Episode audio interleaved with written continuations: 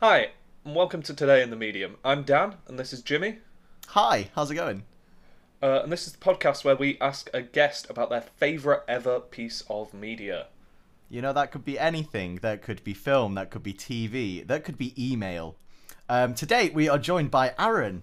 Aaron, what is your favourite piece of medium?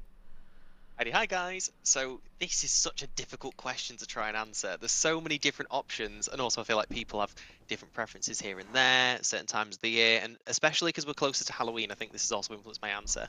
Um, but for me, my favourite piece of media is the film Practical Magic. Beautiful, beautiful. Do you want to tell us a little bit about Practical Magic? Absolutely. So yeah, so Practical Magic is an amazing film. Absolutely love it. It's a staple of my Halloween experience. I always watch it every year, whether it's with friends or on my own. Um, and it's I, I absolutely love the story as well. The whole idea that there's there's family curses involved. There's a little bit of romance and a bit of misadventure.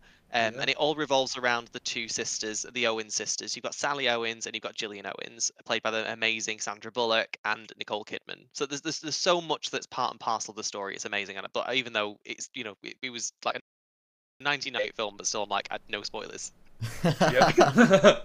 Fine by me, fine by me. Yep. Hey, listeners, if you want to go check it out, make sure you go watch Practical Magic. yeah, Um, but yeah, no, that's my favorite piece of media. yeah. So I gave it a watch and some research. I really enjoyed it. I thought it was a, a really just sort of enjoyable, sort of late 90s, a bit cheesy. Like, Have a bit of cheese. There's a reason why it's a cult classic, you know? Absolutely. I mean, not to mention music. Absolute music taste is incredible. How can you not say like hi to Fleetwood Mac? at Stevie Nicks. Uh, incredible. Beautiful stuff. We do.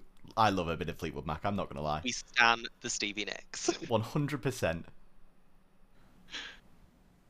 So on the music, um, well, as I was looking it up, apparently they had to change the soundtrack about two weeks before releasing it, and initially it had like a really dark sort of full-on horror sort of soundtrack vibe, and they had a different director, uh, a different director of sound, obviously, um, not full-on director.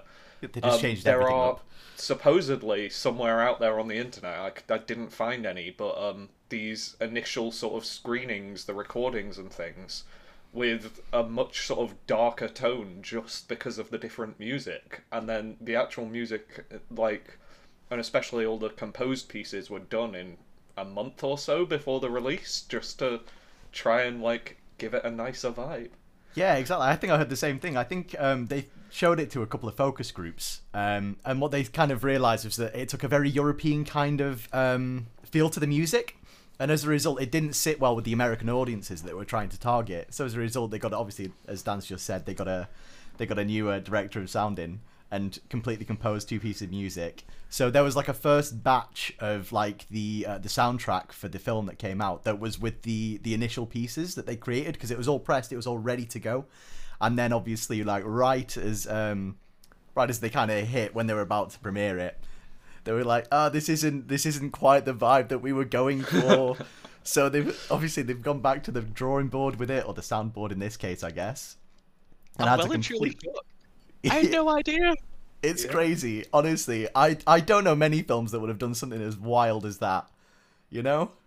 Just don't know if the original, if they kept the original music, if like it would have it would would it have the same vibe? Horror wise, I don't think it would. Like they could have possibly made it work. Like if they kind of went more like maybe ho- the Hocus Pocus bit, where it is quite kind of okay Disney horror, but Yeah. yeah, it, I don't think it would be the same film if it was all dark vibes and kind of Yeah. really de- kind of depressive music. Like it, it's it's what it is because it has that vibe. It has that chill feel.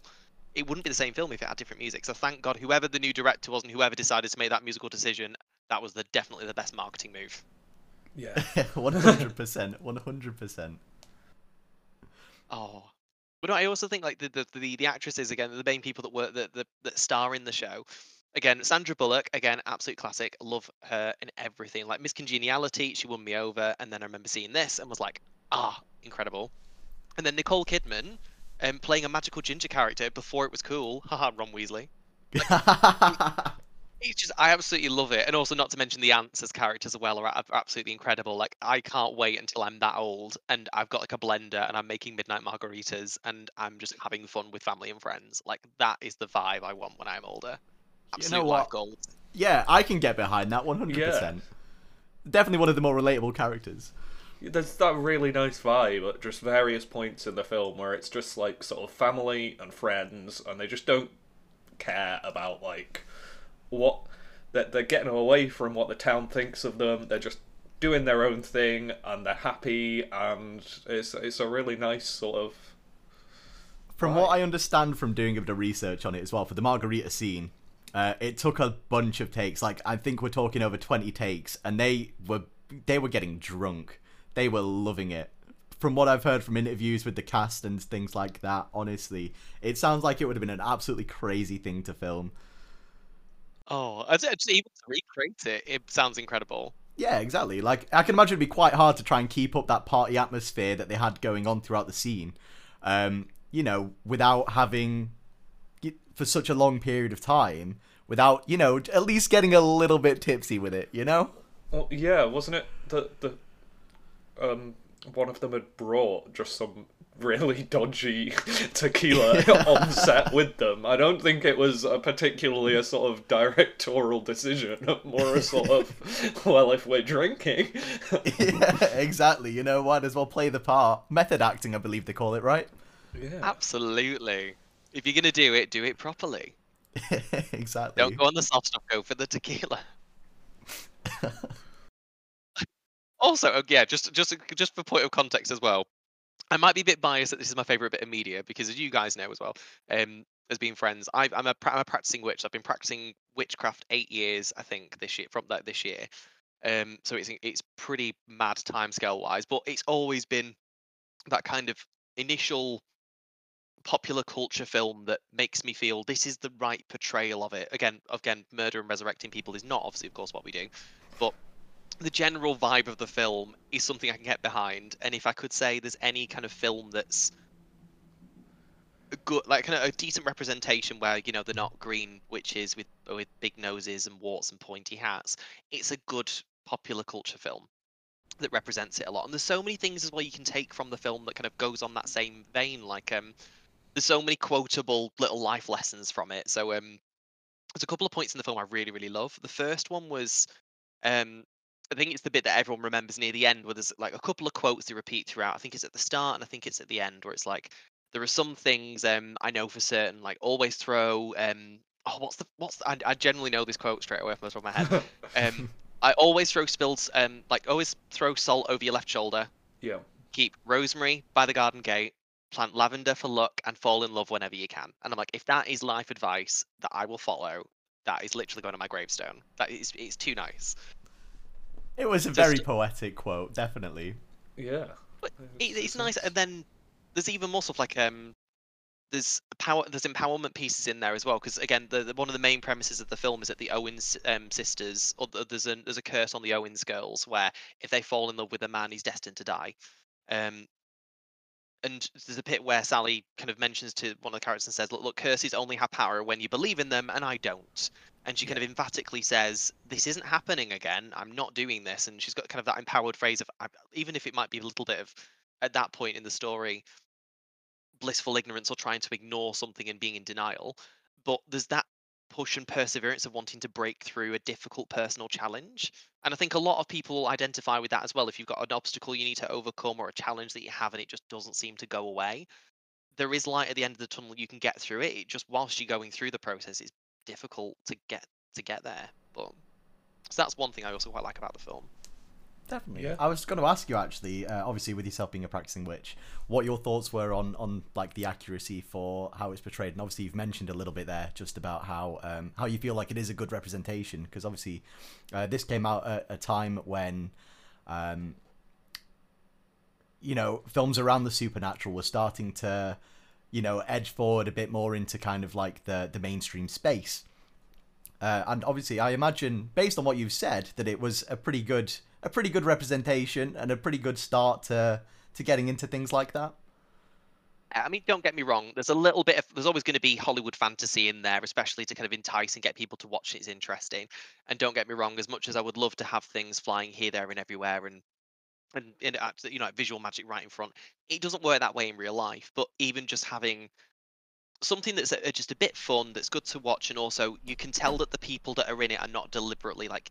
Again, there's always that perception that witches are evil people and they're always in for, for doing bad things, and you can genuinely tell that they have their kind of roles of what they want to do. Like one of the aunts, and um, kind of well, not necessarily meddle in people's loves life, but kind of like give readings and kind of help people kind of align a certain way.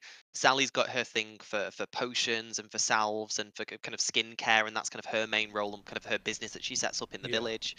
Um, Gillian also kind of like love stuff and love readings or um, so there's loads of kind of different facets of the craft that is kind of mm-hmm. reflected in that um, which I quite like. Also, there's, there's going to be obviously tropes in there. Is if you've got the old witchy aunts that live in a house on their own and aren't married, and um, again, women witches dancing around, like dancing in a circle at night, drinking, and yeah, of course, kind of matching yeah. the proverbial again witches dancing naked around a fire in the in the forest. Um, so certain things again that aren't completely true.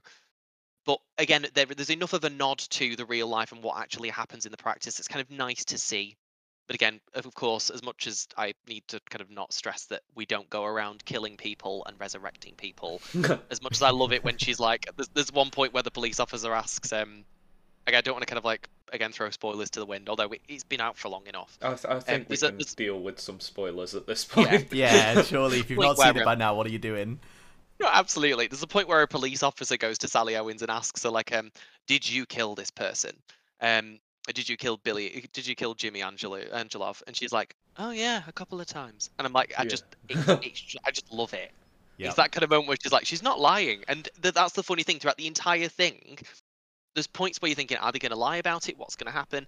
And genuinely, Sally is that kind of person that says pretty true. And I, I don't actually think she lies at any point in the film.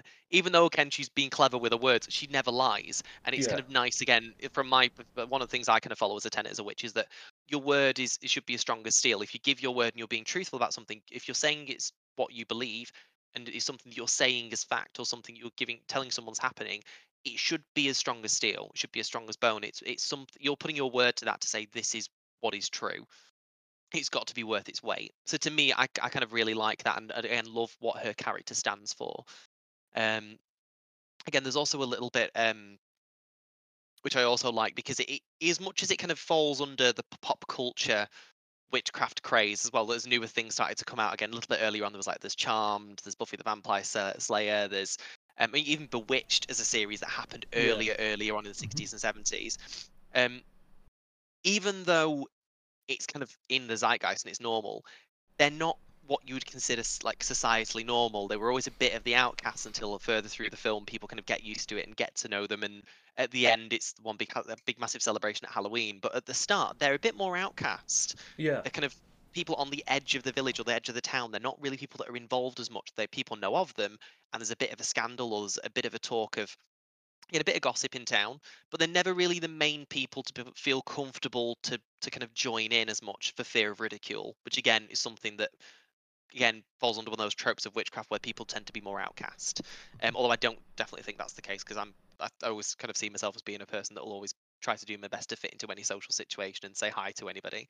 Um, but there's another quote that relates to it. One of the aunts says to um, Sally, um, "When are you going to realize that being normal isn't uh, necessarily a virtue? To be fair, it yeah. rather denotes a lack of courage. Like being able to stand up on your own two feet and be comfortable in being yourself, whether you have a couple of quirks that are a bit odd or whether you have some hobbies that are a little bit different. The fact that again that quote kind of helps empower, be who you want mm-hmm. to be and not have to kind of adhere to societal norms absolutely love it, and it's completely what I stand for. Yeah.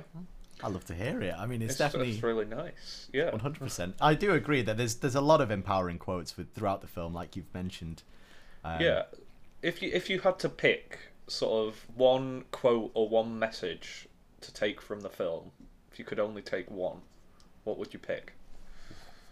That's a really really good question. Um, We do love a difficult question on today in the medium. Oh medium. no, absolutely. No, you're making me you're making me work, and I appreciate it, especially on a Friday afternoon. I'm like, I'm just about to start to have a drink. it's Um, what we're not no. paid for. Absolutely. No, I think it's with light of that. It's probably going to be the, about the film in general, um, versus a specific moment. But through the story, there's the expectation, or maybe the self-fulfilling prophecy that we know there's an outcome that's going to happen, or we convince ourselves that there's a there's an event that's going to happen in our lives, whether we think.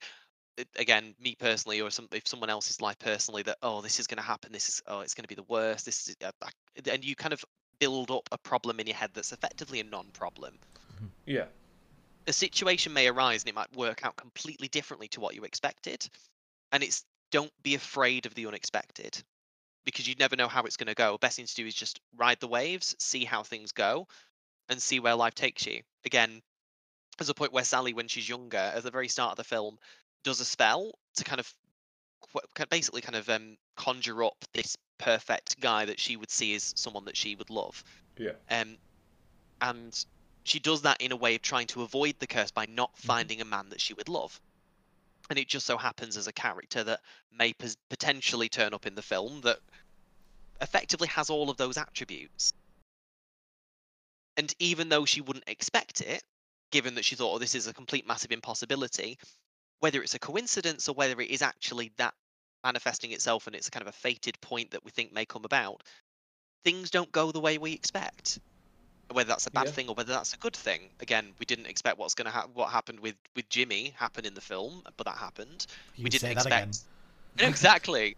We don't expect you know your your former ex lover to suddenly come out and terrorize you and your family and make you all swear around a dinner table whilst you're chugging ch- ch- ch- uh, chugging shots of tequila. Try and say that three more times when you've had a drink. But then again, you've got the, the, the again someone that you kind of are looking for in who you like, that you're kind of perfect fit as a person you'd want to maybe spend your rest of your life with, get to know and have that relationship. And you get a really nice, lovely, happy ending, which is great to have. Whether that's coincidental or whether they've made that happen and they've put the work in, to me, it's a great message of expect don't don't plan for the unexpected. Don't worry about things that may never come take advantage of the time that you've got and appreciate it and just yeah ride the waves just appreciate the experience it's all about the journey not the destination I think those are some great, some great words to stand by. To be honest, I think it's some great Yeah. advice, and it's Yeah. definitely things that obviously feature quite heavily throughout the film.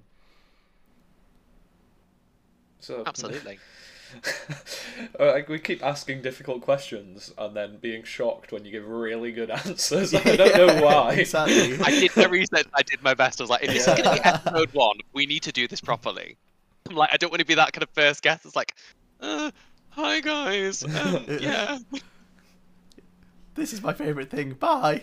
no exactly like oh yeah so i like this film it's all right but no i, I wanted it to be I, I, I, I generally it's honestly one of the staples of my childhood my adolescence and it's just something that i always it's one of my feel good films. It's like there's there's there's this for halloween which i love to watch. There's it's a wonderful life which is a proper black and white film which i watch with my mum at christmas.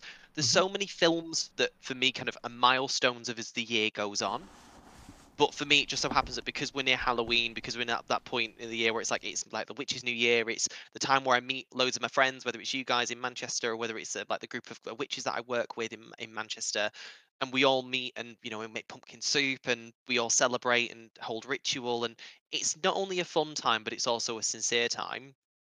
Films like that kind of just help me get in the mood, really appreciate everything, and they're just yeah, they're just things that I will carry with me um, and will, I will always carry on doing my little my little form of ritual, my little form of tradition. That's Yeah. good. Traditions are always nice. But I always think most people tend to have their own one. Like, like, do you guys have like a film that you like to watch at Halloween? See, I'm I'm a big scaredy cat. Um, generally, I associate Really? like Halloween. Yeah, oh, 100. percent Okay, so as an as a as um, one of the things I kind of psyched myself out from a young age, right? So when I was 13, I decided that the best thing to do was to um, find a copy that my dad had of Nightmare on Elm Street, like the the like the original, you know, Right. Johnny Depp, 17 years old, living his best life, kind of, I guess. top. Yeah, Sorry, I was like, exactly. I like the most important things of that film. Sorry. no, exactly. And obviously, um, there's a reason why there's an 18 plus rating on the film, right? So 13 year old me did not cope too well. Uh, have you guys seen it?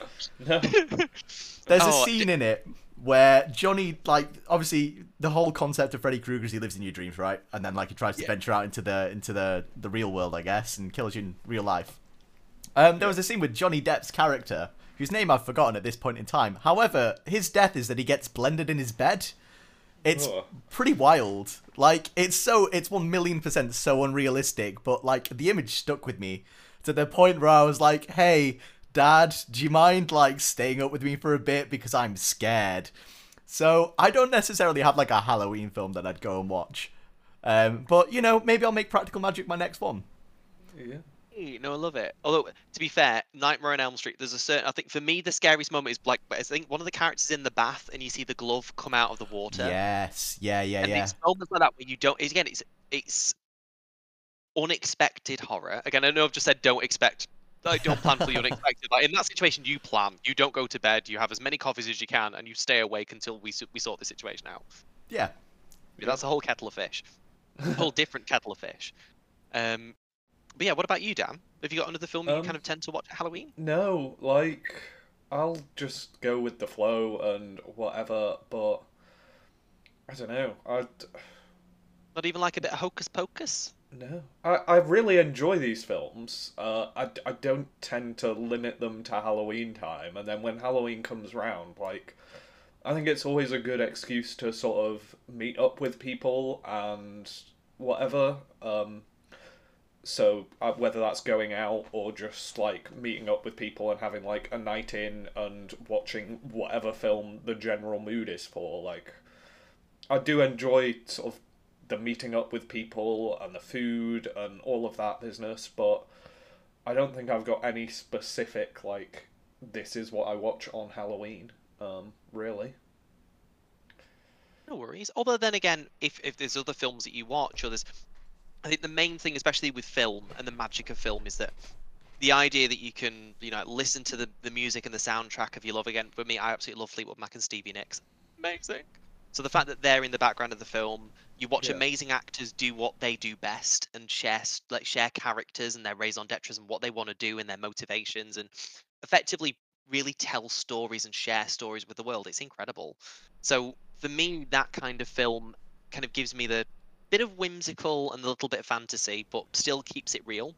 Yeah. Again, Nightmare on Elm Street goes completely into the fantasy side, but you still have your little subplots with your characters that make you invested in them, and you kind of that, that's when you're on the edge of your seat, thinking, "Oh my god, please don't happen. This isn't going to happen. They're going to be all right. Are they not?" And and that's also the suspense I like with like Halloween films. Again, whether we go completely to the scale of glory or if we keep it nice and kind of family friendly with Hocus Pocus. Although there are so many references in that film that are for adults that I still howl at today because they appreciated it's not just kids watching that film. And I like media like that when it does cater to everybody. And again, I think Hocus Pocus, Yeah. Hocus Pocus, no, well, not talk about Hocus Pocus. Um, Practical Magic is one of those films where it does kind of cater to everybody. You've got the kind of adult, oh, what's going to happen here? What's going on? But also the kids kind of whimsical. Oh my gosh, this is maybe like it's probably more like a teen film than like a young Yeah, toddler film. Like so. Yeah, one. But definitely. it's it's still, it's I'd probably say it's like a PG. yeah, there's levels to the storyline, sort of, and Yeah. maybe a child wouldn't sit through the whole thing without getting lost until they were maybe a teenager and had a little bit more sort of of an attention span. But I think the moment that you can follow the main plot, you can enjoy the main plot, and then there's sort of all the side things going on at- throughout. Um, yeah, I did enjoy it. I thought it was really good, but. One.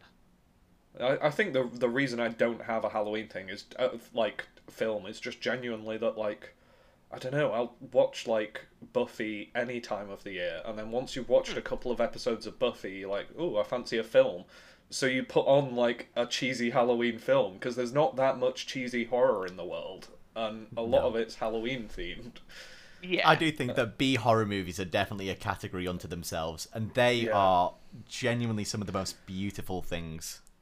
the, the kind of films that are so bad they're good. Exactly. Exactly. Sharknado. As an example of a film that is so bad it's good. You know? all the Sharknadoes just because you can't. It's the point where it's just unbelievable, and then it happens, and you just think this couldn't get any more che- well cheesier, yeah, but like you literally this Yeah. could not even get more predictable. I think my And then favorite something thing. Sorry. It's mad. No, then something unpredictable, like something actually does actually go. Oh, I wasn't expecting it to go that way. It still keeps you entertained as much as I think this gets old really, really quickly. Yeah, hundred percent. I think one of my favorite things about the Sharknado films is that they've started to incorporate puns into their names. Now I realise that we're going slightly off topic away from practical magic here. It's. However, No, but just as a quick as a quick little side point, Sharknado Five is called Global Swarming, and if that's not the best title for a film I've ever heard in my life, I, there's, That's I'll tell you what, that is top at the moment. That is top. That is good. so good. I think I've only watched like a couple of them, so I've not got to like Sharknado Five. Oh, That is trust me. That's you- when when I, I I love puns. So the fact that like someone's literally gone to that kind of transcendent level of global swarming, that is great. Exactly. You know, you, you've, there's always room for him. There's always room for a pun.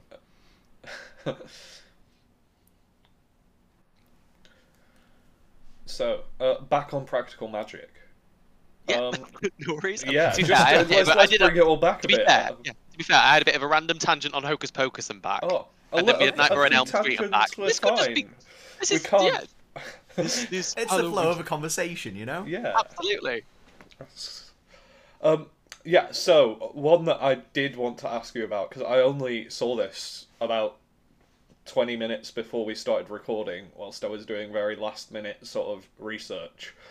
So I'd seen on the IMDb page in the trivia that there were claims that the house that they'd filmed in were at, was like actually haunted, and that when they'd done the um, sort of ritual scene, uh, all of the crew had reported sort of hearing noises around the house and blah blah blah. So I was like, oh, I'll, I'll double check that before I bring it up.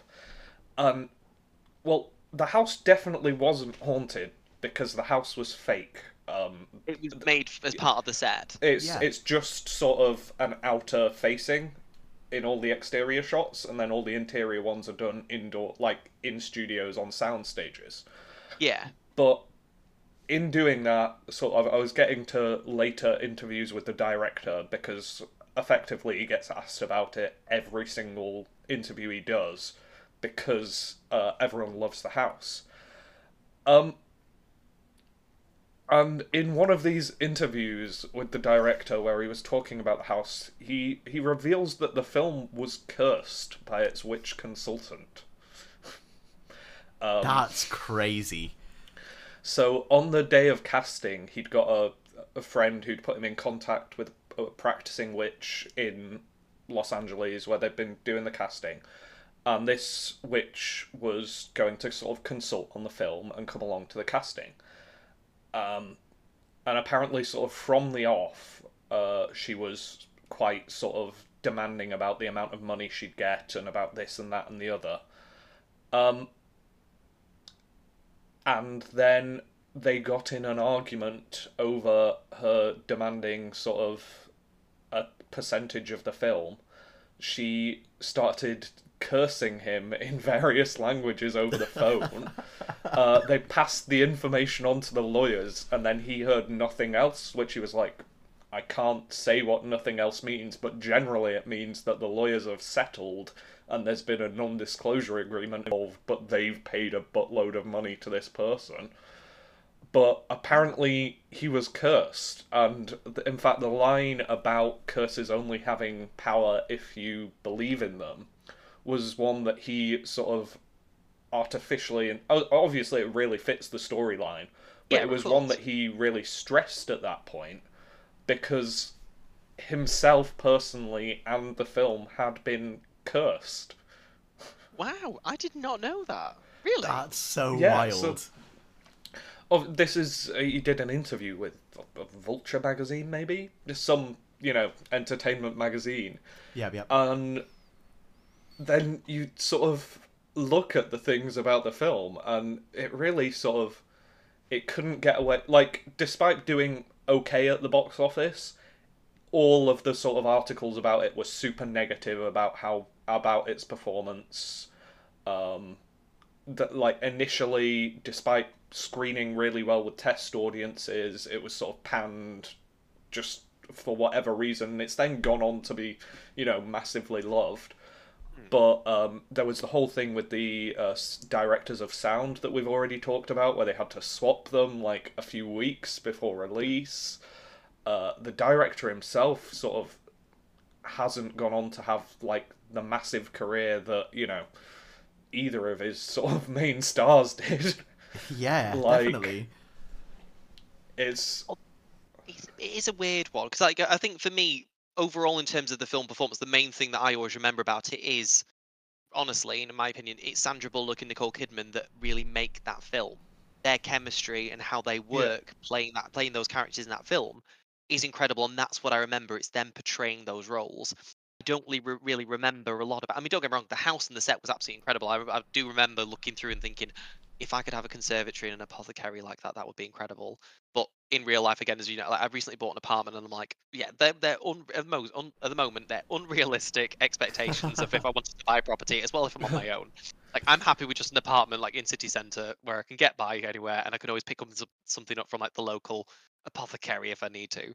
Um, you know, but yeah, I think to be fair, it sounds don't get me wrong, I appreciate there's a bit of a, uh, funnily enough, there's actually a, an interesting discussion that kind of splits the community in terms of witchcraft from my from my understanding and my experience, where mm-hmm.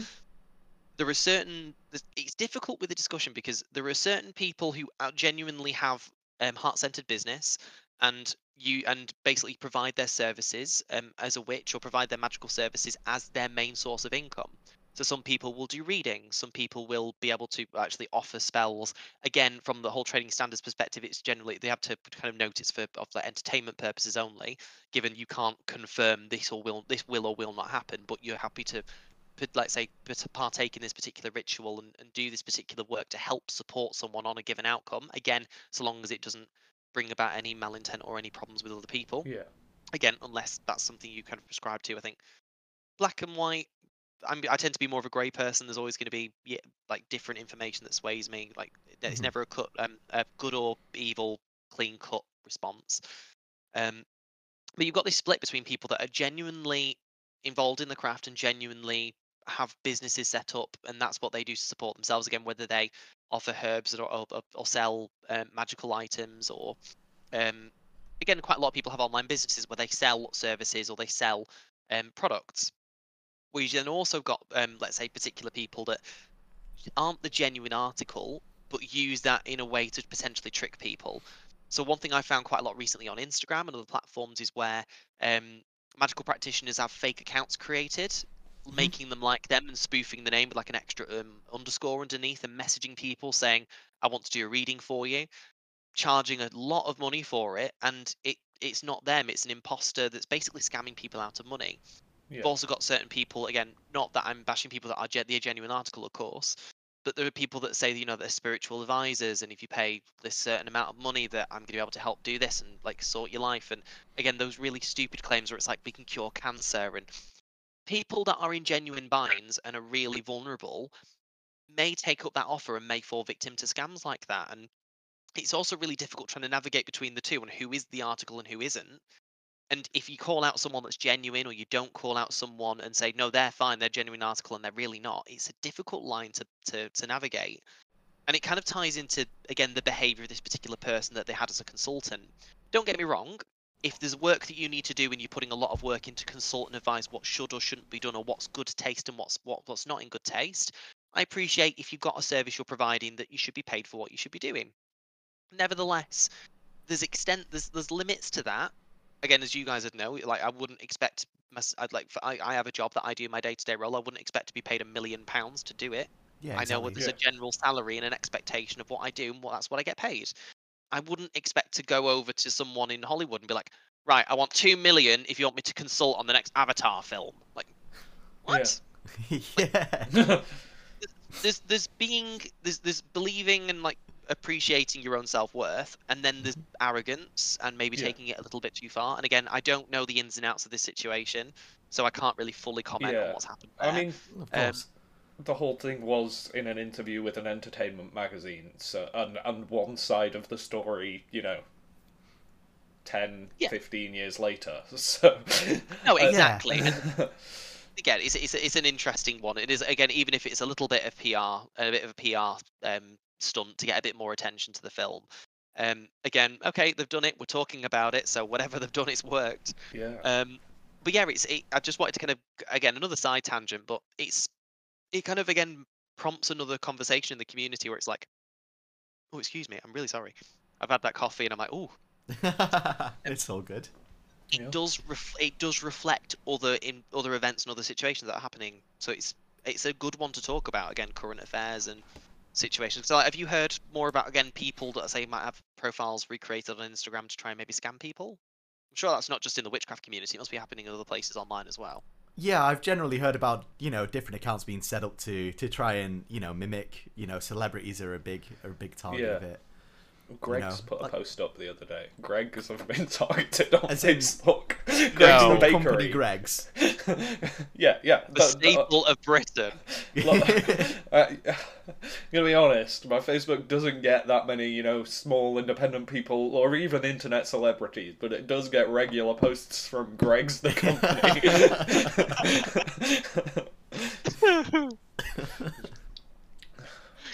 But Greggs a full victim. I mean, to be fair, I think there's, there's again like Greggs and stuff. The, the social media they've got and actually the responses to stuff are pretty good.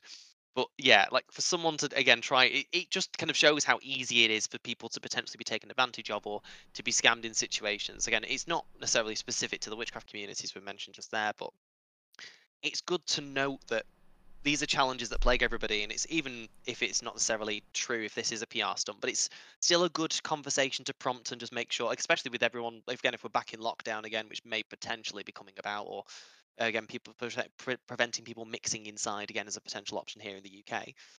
It's good to talk about these things to make people aware of them, because if you are on your own and all you've got is online and Zoom calls with friends, and it's really easy for you to kind of let your guard down, and all of a sudden there you go, you clicked on a link, you've you've you've done something you shouldn't have done, and you've yeah, you've been taken advantage of.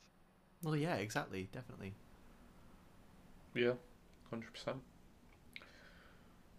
I was gonna do a really weird segue back into like how like Gillian Owen and like her relationship with her boyfriend and that's a whole being taken advantage of thing and I'm like no I don't think I, I don't think I, Yeah, capacity to do that. I do not have the capacity to do that. yeah, not, not quite segueing that far. We, we we don't need segues. We can just like launch in with another cool fact. Exactly. Do- I'm loving these facts as for us, well. Jimmy. Uh, I'm I'm I'm pretty tapped you- at the moment. You're tapped. Oh, so I yeah, think so like yeah, I mean, I was it's going to really ask about coming down we... to the research I did. Uh, Yeah, and exactly. This is from the article you sent me, Jimmy. As you can tell, I really paid a lot of attention to the articles I definitely yeah, researched. yeah uh, I think this is possibly my favourite fact brilliant. that um, I came up with. Uh, obviously, you know, a lot of the uh, actors went on to big things, but the actor that played young Sally, Camilla Belle, uh, the, the Taylor Swift song "Better Than Revenge" is about her. What? Can you Yeah. sorry, do- just repeat that like, one? thir- This a second. Sorry, go on. Say that again. So, so Taylor Swift on her Speak Now album has a song better called "Better Than Revenge." Uh, that is about Camilla Belle, who, as a child, played young Sally in the film Practical Magic. That's genuinely crazy. no. Yeah. So- So. It's um, actually beyond belief, which is why, like, right now I'm literally googling it and double checking it. I'm like, yeah. really? So I, I oh believe. my god! Yeah, so Camilla Belle went on to sort of doing the various little gigs that you do, and one of them was appearing in Joe Jonas's music video for Love Bug. At that time, he was dating Taylor Swift. Very shortly after the production wrapped on that music video, him and Taylor Swift broke up, and he started dating Camilla Belle. And then a short while after that, Taylor Swift releases Speak Now with a song called Better Than Revenge, telling the story of the relationship between Camilla Belle and Joe Jonas and how, like, it's better than revenge, or sort of watching them break up, I believe. But yeah. Wow. That is crazy. Maybe there is Good. something to this like curse about Owen's women and love and relationships. Hey, you've got to wonder, you know. Maybe if Camilla Belle was not in Practical Magic, the whole situation with Nick jo- was it Joe Jonas? Joe Jonas. Joe Jonas. maybe? Joe Jonas would have never happened. Wow. So you've mentioned a couple, but what would be your runners-up on favourite media ever? Okay, so yeah, so I mean the classics. I definitely think Green Mile and Shawshank Redemption are completely up there in terms of any ones you can watch at any time, where they, they there's just something about them. They have an air that just an, an ambience that just you're hooked and you're completely 100% engaged. And I just love the I just love being stuck in and being immersed in this world and learning about how other people are and and and, like, even like with with Shawshank Redemption and Brooks, I'm still not over Brooks, and I don't know when what year I watched that film originally, but there's it's just moments like that which are poignant and stick with you, and the emotion behind them. Like, again, I know I'm not, not I'm very emotional as a person. I think I cried when I watched Titanic the first time, and then I cried at ET when I was really young as well. So I'm not the person to be like not blubbering whenever I see it. I, I even saw No Time to Die recently at the cinema, and I cried at the end of that, like ugly cry at the end of that as well. If you've not seen that, go and see that film. It is incredible. Um, but yeah, so main main top runs would be um, yeah, Green Mile, Shawshank Redemption, and a bit of an also random one, Cloud Atlas, which Cloud I don't think did as well in terms of how it was interpreted, like overall for reception. Cloud Atlas, it's it, basically it's a series of books that were written, and the film follows all of these different stories in chronological order, or the film does it in like a, a random mix of from time zone to time zone. But effectively, it kind of it holds this principle that souls reincarnate into different lives, Right. and so the person's the, the, the actor is effectively the soul that pl- portrays different characters throughout different time zones so they may dress different or have different makeup to look different or so all these different pe- these actors portray different characters throughout an entire timeline Mhm. from Ah. like prop like I think like from colonization and slavery time in the US to um New Seoul like so new so South Korea New Seoul Mhm. um and kind of a, a dystopian future um Yeah. even then the collapse of civilization and what happens after the, the Great Fall Wow. um and all these actors play these different roles and it, it kind of got a lot of controversy because a- again it was kind of representation of different races and in some places I do agree they could have got other actors to play the different um the different roles but I also think it didn't it wouldn't have had the impact it had if the characters didn't play the same yeah. kind of soul, Yeah, if you yeah. will, from start Yeah, to yeah. finish. Um, but then there's controversy mainly because there was, I think, with, with the new with the new soul side of things, that particular arc of the story, people had a kind of makeup to look more Asian when realistically there should have been a better portrayal of Asian of, of Asian actors and actresses in the film. Although Doona Bae was one of the actresses that was in the film, um, and I think from her side, in terms of how she enjoyed the film, and again, what she wanted to be involved in as part of that project, she was happy to do so. I appreciate it might not be everybody's cup of tea, but I love that whole narrative of, again, that I think it, what's the word? There's a certain word for when you realise people's lives are just as intricate and as mind-bogglingly, mind-bogglingly complex as your own. I But saw kind of this the think- other day. I believe it's, It's like Sonder. Sonder. Yeah, I think it's Sonder. I'll Right. Google it now for you. and it's that feeling that as soon as like I, I love it when I people watch and go for coffee in town and just don't have anything to do but just you know serendipity take a drink t- a sip of my drink appreciate the, the taste of what i'm drinking appreciate the place that i am um, and have a bit of a people watch and it's Yeah. at those moments where you just look and think that person's got a life just as complicated and as busy and as there's so much more there's so much stuff going on in their life just as much as there is in mine and it just blows my mind and that film embodies that feeling of Sonder for me. So that's I'd probably say they're my like top three of all time, any time in the year. But back to original point, practical magic for this point of the year, just because we're getting close to Halloween. Yeah. And for me, Halloween is a like I, I love Halloween. Like, as soon as it's the next day, I'm like, okay, 365 days left to Halloween. The countdown is on. and you were right. Sonder is the word you were looking for. Oh. There you go. Bonus point to Aaron. Thank you. I mean, I don't know, I don't know like Snackenfreud or whatever the other one is, but um, Oh, I there's read so many one words, aren't they? There's like Yeah. other ro- random words which actually kind of really embody specific emotions that we don't really have Yeah. words for in the English language, Exactly. or we do have them, but we just don't use them because they're kind Yeah. of fallen out of fashion. So Dan, any more uh, interesting practical magic facts for us? I, I think we're pretty much pretty much out. That is all of the research that I did. Which Hey, it's all good. must do that. Well, Aaron, all I can you- say is that was a wacky journey, and I absolutely Thank you. loved riding the waves. That was good. Oh, I'm glad. Thank did you for have any shout outs to things that weren't films? Um, actually, yeah, I would. It's it's probably more of a vanilla response, I think, because there's certain there's definitely shows that you can watch and shows that are kind of like very big and up there. Like I know. Uh, BBC, that I mean, uh, these aren't all-time favorites. These are just ones that I know currently at the moment. Like Mhm. there's Vigil on BBC, which I'm Mhm. loving at the moment, and I'm, I'm watching that, which is absolutely fantastic. There's um, Maid, which I've heard good things about. Um, I'm also watching, just really sadly, I'm watching like reruns of The Weakest Link because I just love game shows like The Chase and those things.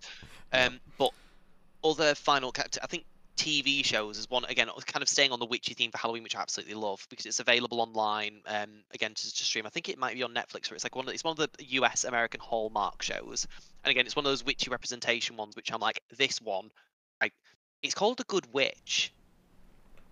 And it's basically a storyline about a, a kind of a local town, and oh, I can't even remember what it's called, but it's like a, it's kind of a standard American town Yeah. with a mayor Yeah, yeah. and with a book uh, with like a, a witchy book like but, but the book's called the shop's called the Be- the bell book and candle and it kind of follows the main um, kind of main character is um cassie nightingale who's she's never specifically apart from the title kind of identified as a witch but she's that kind of person where she has a certain level of mystery a certain level of intrigue she has that kind of intuitive thing where she kind of knows answers and people just openly talk to her and trust her and she has a, certain things with like aromatherapy and with certain oils or herbs and there's, there's obviously there's so many things that run into the trope of the witchy stuff but that honestly is one of those shows where it's not too out of the ordinary that it's not too supernatural because uh, to, uh, to be fair most of it is pretty much in the in the scheme of it's within the realm of normality that's just a show I love to just binge watch or have in the background to just click into at any point because there's so many seasons of it. There's so many Hallmark films they've made of it. Um, and it's just one of those ones where I know that I'm not. It's not going to be a random like curveballs of like you know zombies or like Yeah. oh you know possession and all the different ways that horror or witchy films could potentially go. yeah. Um, it's just a nice, good, proper portrayal again, kind of keeping in the spirit with um practical magic. It's one of those nice ones where I feel this is good representation and it helps dispel those myths that people have about witches. Like I'm not literally going around like haha pointing fingers and cursing people every five minutes. Although if you cut me up whilst I'm driving it in Manchester, uh, you will definitely know that I might potentially just be like I might be cursing, but I'm not doing the wi- the magical cursing. I'm just Alright. Alrighty. So I guess uh, shall we do the the line question, Dan? Oh yeah, big Let's question. round it up. Okay. wanna- Ooh. I'll, I'll do- I'll let you lead it, Dan. I'll let you lead this one. I, I feel like I've led a lot, a lot, a lot so far. I Oh, don't- oh, All right, all right, all right, go, all right. Go, go, So, if you had to pick one of the main characters from Practical Magic, okay, how many lions do you think that they could fight off? Oh my god. Um. Well, I can't pick the ants because, like, as much as I think they're boss ass and they'd probably do something like really random, like I don't know, they'd probably get all the lawn mowers out in the garden. So if they were they were going to come to them, there'd be a trap and it'd be all sorted. Um, I oh god, I don't know. I'd probably have to say like if Sally Owens and her relationship fully like fully um kindles with um God, I can't even remember the name of the, the, the police officer, the guy that she kind of eventually kind of again spoiler alert, talking Yeah. about 20 years in the future now. Was that twenty? th- th- This film, I think, oh, it's only like three years older, three years younger than I am. Like, come on, Yeah. you yeah, exactly. Um, I can't even remember the name of the policeman that she eventually, um, or the sheriff, yeah, the police, the police officer that she eventually kind of Policeman, meets. yeah. Yeah. Um, but if she's got now connections with the police and she's being chased by lions and she's this is going to happen, like she's got a full police force behind her. Ooh. So I think that's that's the, probably the best call. odds out of everybody. Yeah. Okay. So, so I'm probably gonna go with Sally. Sally Owens as the best one. I think Gillian Yeah. probably might like. I yeah, I, d- I don't know. I'd probably go if I had to but place my bets. It'd be Sally Owens. Okay. So how many how many lions is Sally Owens taking on? Oh, was that the question? Yeah, That's yeah. the yeah, question. So, you, you got to pick someone. Excellent working it out. Um, I think if I you're gonna pick someone someone to fight to as many attacked by lions as lions. possible, like You just probably all picked the best character, yeah. policemen, like the relationships with the townspeople. Like, I don't think she's doing badly. Actually, you know what? I think Sally's a properly solid option because I I know it's kind of again controversial like, idea that everyone in America has guns, but if she like like 'cause Sally Owens owns the phone tree.